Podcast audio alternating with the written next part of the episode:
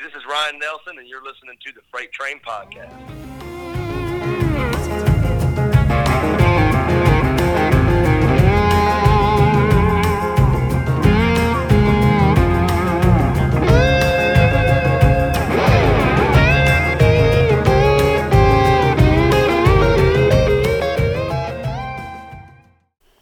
What's going on, everybody? Thank you for joining us back on the Freight Train podcast. I want to just tell everybody thank you for being patient and still listening. I know that it's been a couple weeks since I put out a podcast, but I had a lot of stuff going on. Uh, personal wise, uh, got to go spend uh, some quality time with the family for Father's Day. Uh, my brother and myself are fathers now, so we got to spend the weekend at the river just hanging out, having a good time with our father as well. So there are three generations of Kane men. Uh, we both had sons, so they're all men. So that's a cool thing too. And yeah, so just a little bit about me, but I know you guys want to hear about all that. So uh, just another update. Got a really cool thing going on here in Chattanooga, Tennessee, which is the world headquarters of the Freight Train podcast and it's a songwriter series that myself and my buddy Larry Fleet came up with. And if you haven't listened to Larry Fleet's episode yet, please go back and listen to that. It's an amazing story. But we have started the songwriter series with an awesome venue in downtown Chattanooga called Songbirds. You should go check them out at songbirdsguitars.com. It's a ridiculous guitar museum and that seconds as a venue as well. Um, so it's a really cool setting for a show. But what we are doing is every month we are bringing down number one hit songwriters from Nashville to come to Chattanooga and play their songs, tell their stories, and just we just want to generate some energy in the songwriting culture here in Chattanooga. Um, I love hearing about how songs came about and Larry is a singer songwriter. And anyway, the shows are just amazing. Picture Bluebird Cafe, but in Chattanooga, Tennessee. Uh, if you're listening to this today, on June 19th, 2018, tonight we have a show at Songbirds. The amazing Chris Wallin is coming down from Nashville. He's written number one songs for George Strait, Kenny Chesney, Montgomery Gentry, just to name a few. Garth Brooks, if you've heard of that guy. Um, so he's going to be down here doing a show along with Larry Fleet and Matt Thornton, uh, who is another local songwriter here in Chattanooga. And it's just a great thing. So, anyway, I know this has been kind of long winded go if you're on Instagram, please go check out Boxcar Songwriter Series. Give us a follow to keep with what's going on. We're going to be doing, like I said, a show every single month with amazing songwriters. So please come check us out. And if you can't be at the show, keep up with us on Instagram and see all the videos and updates. And it's just a really cool thing. Without further ado, let's get to the interview. What's up, everybody? This is Rob Kane. Thank you for coming back for episode 32 of the Freight Train podcast, and I am talking to my new buddy Ryan Nelson. How you doing, brother? Brother? I'm doing good, man. Good. Hanging out here in my house, got the sun shining. Can't beat uh, that shit, man. Not at all. All right. Well, let's jump right into it. I want to start from the very beginning. So I know you live in Nashville now but you're not originally from Nashville. So where where are you from, Mr. Ryan Nelson? Uh, I was uh, born in Jacksonville, uh, Florida, and then uh, when I was about ten or eleven, my family moved out to a town called Switzerland, Florida, which is probably about twenty-five miles south of Jacksonville or something like that. Okay. And uh, it's a nice, quaint little town, little fishing town, little river town. Yeah. That's pretty much what you do you wake up, you do your job, and then you fish. I hear you. So it's good. Now, yep. three things immediately come to my mind when you say Jacksonville, Florida. And I was born in Athens, Georgia, so the very first thing is the Georgia Florida game. The second thing is Tom Petty, and the third thing is Lynyrd Skynyrd. So I yeah, wanna... I love all those things, man. okay, well that's what I was about to ask you. I want to know and and obviously I know the last two had to either positively or negatively influence your music. But how how did all those things and growing up in a town that's so rich with with musical history and sports history and I'm sure a ton of other stuff. How how did all that can um, get into your music? Well, man, I think it's it's one of those things that's sort of subconscious. You know, I don't know if you. I, I never really tried really hard to sound like Tom Petty or try to sound like Lynyrd Skynyrd or any of that stuff. You know, for a long time, I wasn't even playing country at all. I was playing rock stuff, and I wasn't even, you know, doing much. Even stuff like Skynyrd or Tom Petty, it was even maybe harder than that, or whatever you might say. But okay, you know, regardless, like through the years, I grew up with country music. My mom always listened to country music. My uncle wrote country music, and he dabbled in Nashville, and you know, then you know, Skynyrd and Tom Petty and all these things from my childhood that I always just you know found myself going back to throughout my life. I was like, man, why why have I not been playing that stuff? You know, that's yeah, that's like so me. It's so to the heart of me. So I think when I decided to move to Nashville and making that whole decision was kind of like, you know, I want to play that kind of music, the music that I grew, you know, grew up on. Yeah. I think when you're a teenager, you know, you're like, whatever my parents like said that I should do, fuck that. You know, I want to do this. So yeah, that was definitely me. You know, I was a wild, a wild kid, and so was my brother, and we're both musicians, and just kind of went pretty wild for a while. But you know, after a while, do it like, yeah, man, I want to play some Tom Petty licks. Yeah. you know? I hear you.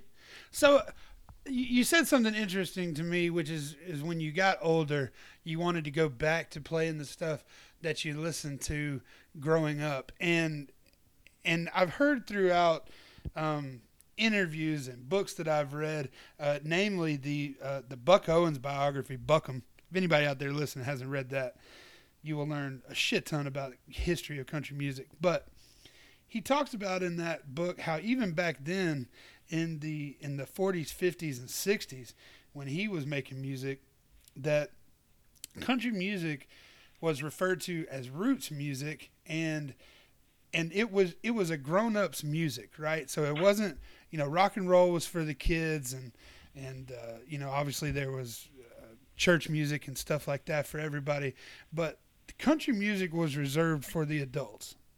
And it was it was supposed to be when when you got to be old enough to appreciate it or, or things like that anyway that's how he put it in his book so that just kind of spurred that thought Yeah. when you spoke about that you know i mean do you think that has anything to do with that Oh, it definitely was like that, you know? I mean, I can remember vividly being a child, and I lived in, like, up closer to Jacksonville, so I went to a predominantly black school, and I, I grew up around all sorts of music, you know? My mom, she always had the country music on in the car, and I always loved, like, I loved Alan Jackson. like, a goofy, a goofy love for Alan Jackson. I was like, I'm going to grow my hair out one day and have a gnarly mustache, just like that. you but at did the same time, did grow your I also loved Usher. Okay. Loved Usher. So I was like, man, I want to be Usher too at the same time, which that'd be a weird combination, I think. I think but, so man But as like as I grew up, it was like, man, you know, after I'd done the real hard rocking stuff for a while, it was like I had a little break there in time, and I went to college for a while and just got to thinking about stuff. And I was studying history, so I just, you know, country music and, and American history are so, you know, intertwined. yeah So definitely it was definitely something that, you know, some of the country that I really started to get back into at that point in my life was I was listening to, you know, I guess these days they call it Americana yeah yeah um, or whatever. I love Ryan Adams, his record Heartbreaker, one of the best records I've ever heard in my life. yeah So that was huge for me and different stuff like that. And I think, and then, you know, like I loved Alan Jackson my whole life. So I wanted to play some stuff like that, you know? I wanted to play some, some daggum country music. I hear you, brother. Well, I mean, I mean, the stuff that you play and, and that you've released is definitely some well-written honky-tonkin music, in my opinion. Um, the the recent video and release that you put out on iTunes uh, from the Trace Horse Studios um, is some damn fine country music. Um, that was breaking in leather, and uh, I'm blanking on the other one. What was it now? Everything and nothing. Everything and nothing. One. That's right. Yeah. Um, I mean, that's just some great country music, brother. Like, I mean, did you write both of those yeah, by yourself? So did you write both of those by yourself? No, I didn't. So the uh, everything and nothing was written with myself and a friend named Jesse Brown, and then uh, Breaking in Leather was written with my buddy Chad Bishop and Ray Fulcher. Okay. Well, I definitely know who Ray Fulcher but they, is. Man, they were both in A, and when I was doing live shows, I was playing those two songs just like that in my set. Okay. Like even opening sets with it, and uh, I was like, man, that's that's such a cool, you know, transition. Both those songs being an A. Well, I'm a half step down, so not really an A, but yeah, you know, it just was such a cool moment. I think doing that switch, and I was like, we got to somehow capture that where where people can see it outside of just in that show, you know. Yeah. Um, that was kind of the goal, and we did it all live so that it would, you know, feel like that. Yeah, I, th- I think that's really cool, and and you can um, I kind of see a pattern these days uh, going back to live tracking. Like you know, do you see that trend in Nashville? Because I know you also do a little producing, right? Right. I would say that um, kind of the core of, of Nashville's whole studio thing is some amount of live tracking. That was, you know, it's traditionally part of what Nashville did. And when I when I came to Nashville and was learning from producers, I was kind of freaked out because where I came from, we didn't have these big, nice rooms with a bunch of musicians who are great musicians. Like if you're producing something, you're pretty much playing all the stuff. Yeah. Or if you have one buddy that like plays this or that, he might come track. So then you kind of Nashville, and all of a sudden, there's all these great players and all these beautiful rooms, and they get everybody together in there, and they play the track like with a basic setup, you know, bass, drums, a guitar, maybe acoustic guitar. And they'll play the song just like that to establish that groove and establish that that feeling, and then they'll overdub over top that to get if they want to produce it up and make it, you know, a little more straight straightforward. They'll, you know, add some some of this here, some of that there, pan it, you know, whatever. But yeah, but I think you know Nashville.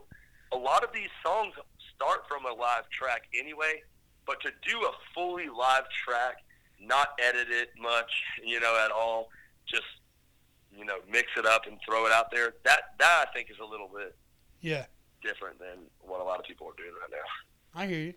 So, how did you? I'm very interested in the fact that while you're an artist out there trying to get your name out there, you're also dabbling in the producing side. So, how did how did that come about? Because, you know, I know that as an artist, you spend a ton of your time writing, networking, out there playing shows, which you're doing, but you're also out there producing, doing other people's projects. So, how did you get into that? Well, um, a buddy of mine named Spencer Ward, uh, he actually moved up here before I did. So he was the first kind of in a chain of Jacksonville guys to come to Nashville.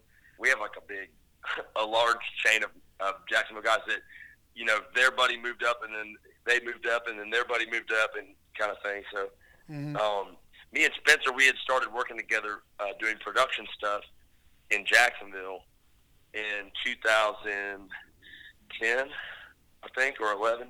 Okay. And so then he moved up here in 2012, but we were still working together, and we were still really establishing our kind of our style together as a producing team.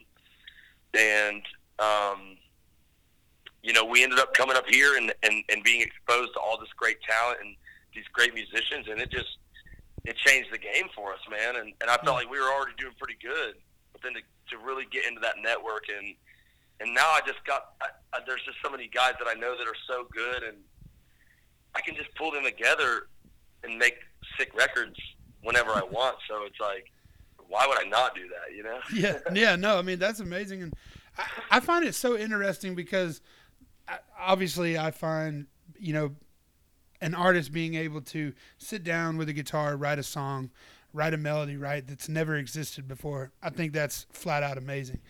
But to be a producer and to sit there and go, you know, I'm probably laming this down way far, but like to go, hey, you know, you need, let's do a 16th note there instead of an eighth note, or, or whatever the case may be. You know, let's put some uh, cowbell in there or whatever. Like, Yeah. I, I think it's amazing th- that that you guys as producers have that that foresight or those ideas, and um, because I don't think a lot of people can do that. And so if you're if you're out there producing, people are wanting you to work on their projects, then that means you're doing something they like, and that means you have that talent.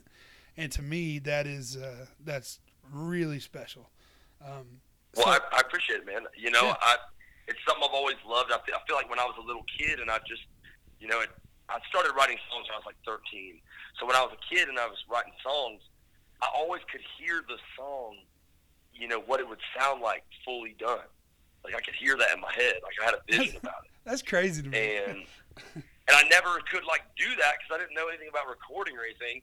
So by the time you know 2011 rolls around and I'm working with Spencer and we're getting to like actually do that, it it is it was like a drug. I was like addicted to it. I was like, this is the coolest thing ever. yeah, Like, I can take these songs I wrote and like turn them into something that actually you could play through a truck speaker system and it would sound good. You know, Hell and then as, and then you come to Nashville and all of a sudden you're around like pro pro pro guys, and so you you know the stuff that you end up cranking out here sounds like wow, like this could be on the radio and no one would you know think twice about it. Yeah. So it's really cool to see it grow like that. Well, yeah, dude. So I know that you, uh, like we talked about, and like you just said, you also do a lot of writing, and um, you were talking about your boys and the whole line of people that moved up from Jacksonville and Florida. I know one of those boys is Jordan Fletcher, because I interviewed him, and uh, I wanted to see. I, I saw this a while back on an Instagram story. I guess you guys were riding with Ward Guenther from Whiskey Jam, and yeah. and I want to know what the uh, the Tater Sack Boys is all about. well, my my roommate Hudson always buys sweet potatoes, and he just has them hanging off this little. We got like a, a I guess a beer bottle opener that like bolts into the wall, Yeah. and he will hang his sweet potatoes from that.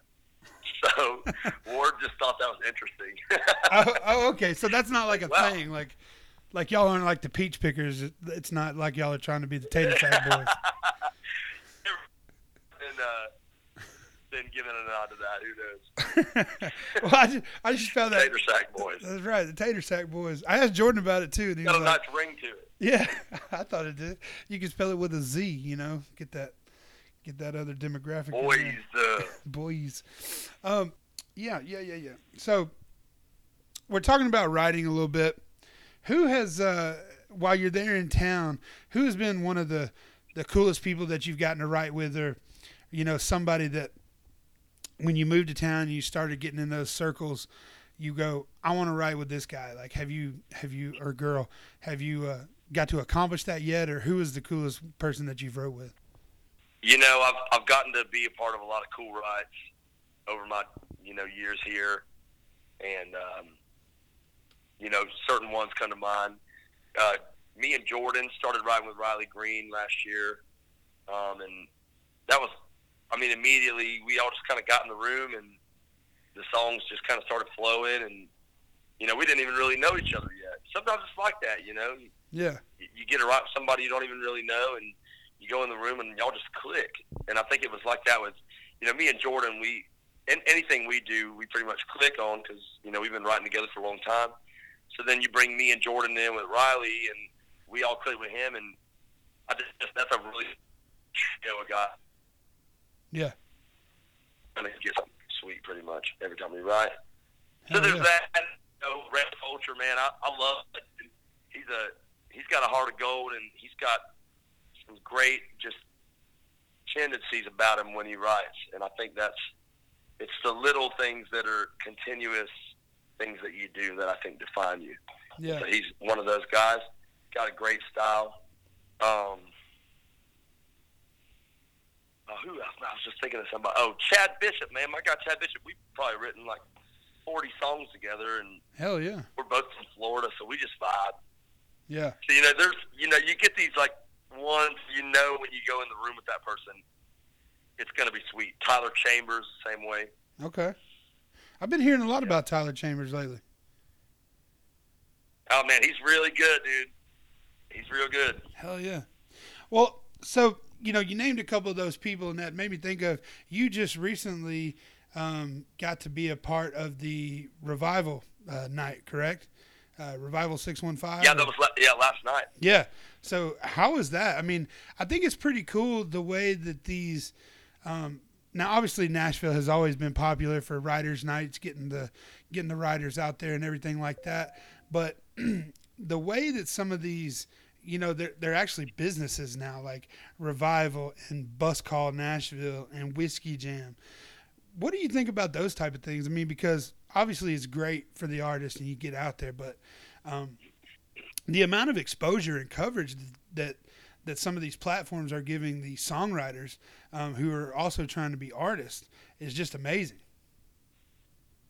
Man, and it's it's essential to the the scene, man. I mean, really, you can look at the turnout on a week in and week out basis at Whiskey Jam and Revival, and you know, why not Wednesday when they do their thing, and Yeah, it's those kind of nights that really bring everybody together are so essential because that's how you meet. You know, that's how you meet everybody. yeah, I've been here now almost four years, and you know, throughout all that time, I've been going to the revivals and the ones, you know, where, you know, certain rounds come and go, but it's like I, I can think of, you know, the night I met certain people who changed my career. They started writing with me, or I started writing. You know, we we had a great connection and got these awesome songs out of it and good friendship out of it. So you know, it's like those things are so essential for that reason. And Yeah. then if you're the artist playing, you know, you're just getting more exposure. Everybody that's in that building like is seeing you play. So exactly. it's cool, man. It's a it's a really cool concept, and and I really do think it's it's absolutely essential to this scene and the way that it works. You know.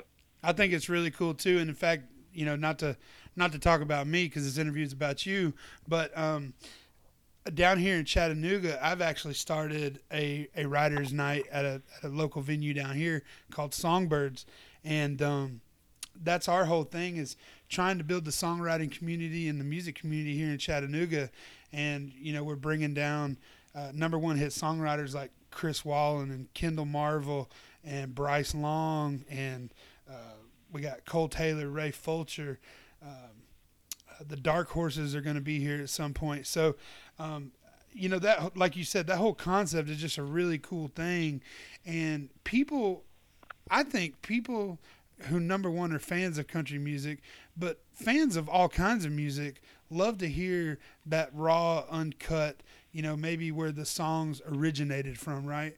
And so you get to hear all that at these songwriters' nights, and I just really think that the people love that kind of stuff, and obviously, um, you know, that's why they're being so successful. So, I just- Right. I mean, hey, if you you want me to come down and play in Chattanooga, dude, I'd love to. I, I Yes, I do. Used to go to Chattanooga. that was actually my next question. come on down, please, please come on down.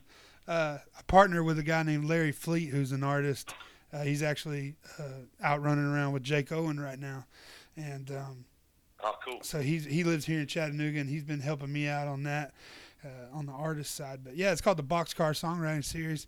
If you ever want to look it up, and I'll definitely send you all the information and get you down here when you can. Um, Yeah. but, but so what what is coming down the pipe for Ryan Nelson? So I know that you've released some stuff. You just did the Trace Horse Studio um, releases.